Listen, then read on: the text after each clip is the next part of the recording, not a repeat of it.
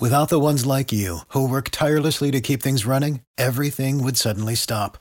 Hospitals, factories, schools, and power plants, they all depend on you.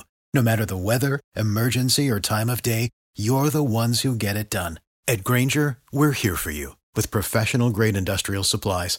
Count on real time product availability and fast delivery. Call clickgrainger.com or just stop by. Grainger for the ones who get it done. 816 on the Wednesday edition of Jacksonville's Morning News. Want to go a little bit more in depth on our top local story, new developments from the overnight hours as a man appears to have been set on fire in downtown Jacksonville. It happened at Main and Union very late last night. Action News Jax's Alicia Tarancon live in the downtown area, and there was a crowd that was surrounding this guy who was suffering from, we're told, life threatening burns. Is he okay? What's the word? Yeah, so we do know they were such severe injuries. I know he was taken to a, a local hospital you know, just after 10 o'clock last night.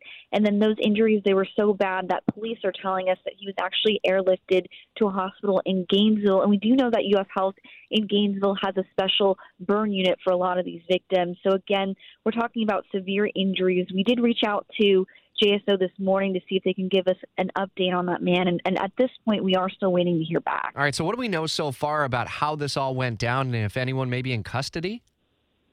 We do know at this time, um, we, we are asking JSO if there has been a, an arrest this morning, but we do know that police they, they do have someone in custody that may be responsible for this crime. Um, it's a person matching the description of the suspect currently being interviewed by detectives with the Jacksonville Sheriff's Office. So again, this morning. We're just waiting to hear those details, you know, more about what could have led up to this man actually being set on fire, if there was any sort of altercation that happened last night.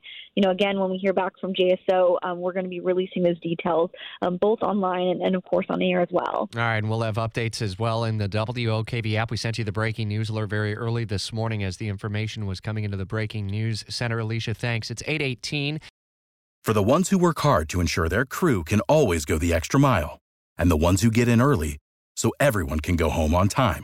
There's Grainger, offering professional grade supplies backed by product experts so you can quickly and easily find what you need. Plus, you can count on access to a committed team ready to go the extra mile for you. Call, clickgrainger.com, or just stop by. Grainger, for the ones who get it done.